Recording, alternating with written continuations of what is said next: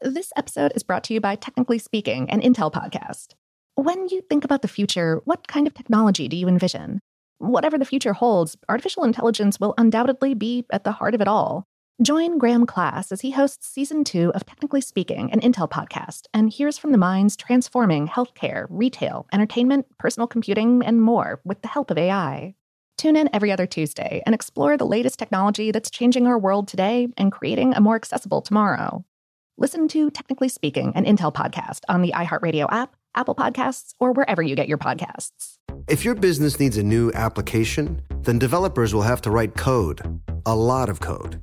If an application needs to be modernized, then you'll need time, resources, and caffeine.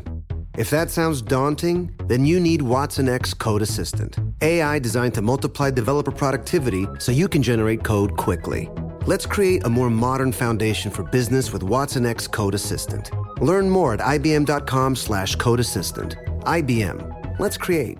What's up? This your boy Lil Duval, and check out my podcast, Conversations with Unc, on the Black Effect Podcast Network. Each and every Tuesday, Conversations with Unc podcast feature casuals and in-depth talk about ebbs and flows of life and the pursuit of happiness. Unlike my work on stage, I tap into a more serious and sensitive side to give life advice and simply offer words of encouragement, yet remind folks to never forget to laugh. Every Tuesday, listen to Conversations with Unc, hosted by Lil Duval on the Black Effect Podcast Network, iHeartRadio app, or wherever you get your podcasts presented by AT&T. Connecting changes everything.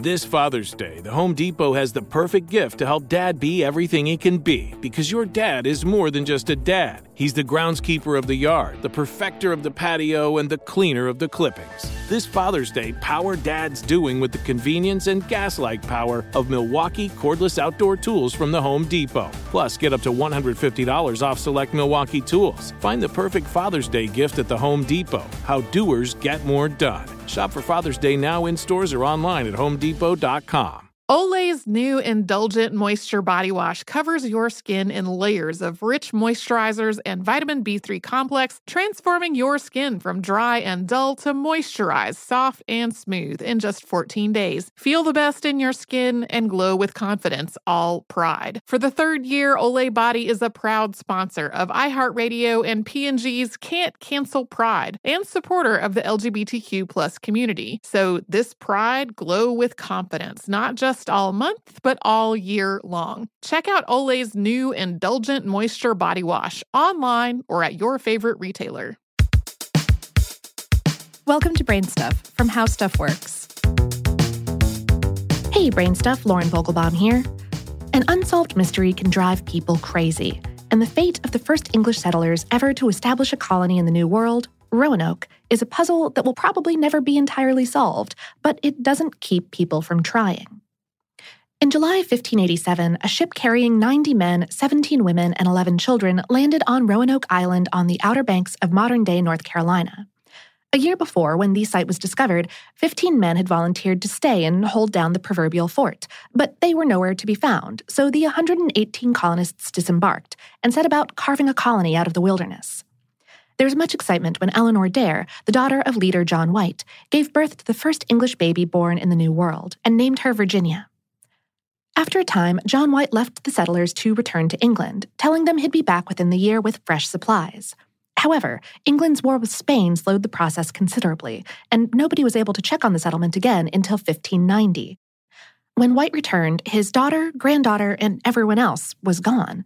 They had dismantled the buildings, carved the word Croatoan into a tree, the name of the friendly Native American tribe on a nearby island, and vanished.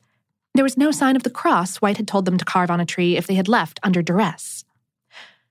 Frankly, White didn't look very hard for his daughter and granddaughter before heading back to England. For centuries, the story of the lost colony of Roanoke seemed pretty cut and dried to most historians. The settlers went to live with the Croatoan tribe. Whether they stayed there or not, nobody could say.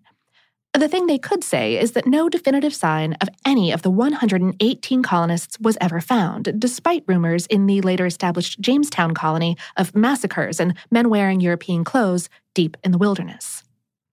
No definitive sign, that is, until more than three centuries later, when, in 1937, a produce dealer from California named L.E. Hammond showed up at Emory University in Atlanta with a stone he found while hunting hickory nuts in a recently cleared North Carolina swamp, some 50 miles or 80 kilometers inland of Roanoke Island.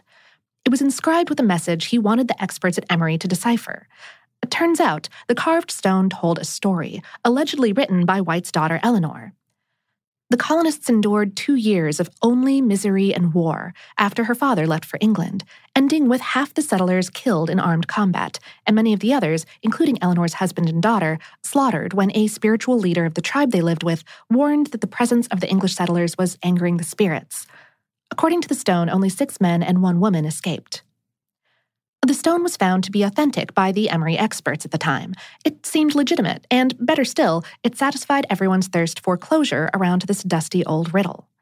The story captured the imagination of the entire country, and Emory professor Haywood J. Pearce Jr. published a paper describing the stone in the reputable Journal of Southern History in 1938. But soon, the plausibility of the stone came into question.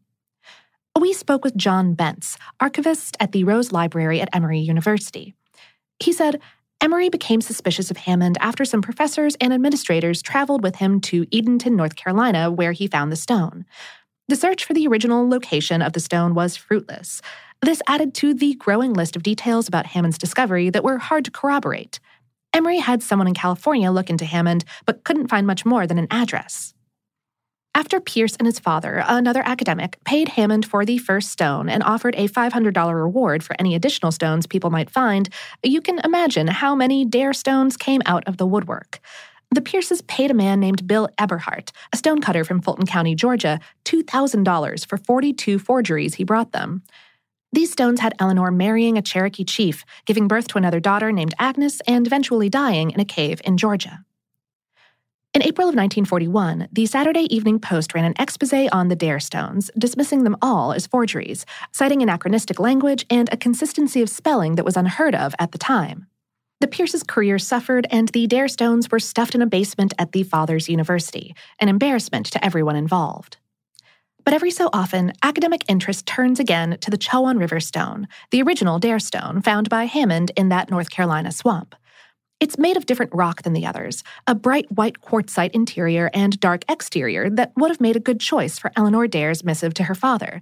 And in the 1930s, the patina on the stone would have been difficult to chemically replicate. In addition, it doesn't contain the anachronistic language of the other stones. Some experts have determined the only problem might be in Eleanor Dare's sign off, the initials EWD, which would not have been a typical signature in the 16th century. Many experts still dismiss the Chowan River stone as an obvious phony, but it's possible that new research into Elizabethan epigraphy, chemical analysis, and other rock inscriptions of the time period will yet shed light on this still unsolved mystery.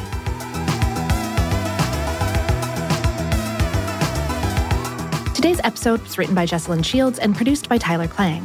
For more on this and lots of other mysterious topics, visit our home planet, howstuffworks.com.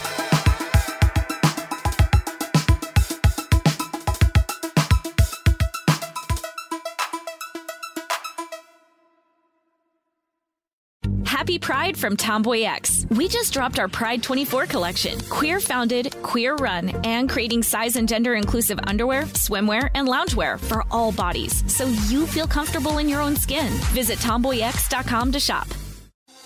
Diamonds Direct has done it again. This month only, get ready for an offer you can't resist. Buy a natural diamond engagement ring of 1 carat plus and receive a free natural 1 carat diamond tennis bracelet valued at $2,000. That's right, a stunning diamond tennis bracelet at no extra cost. Imagine giving her the ring of her dreams and her wedding gift all at once. So hurry into Diamonds Direct. Your chance to get a free tennis bracelet will not last long. Details at diamondsdirect.com.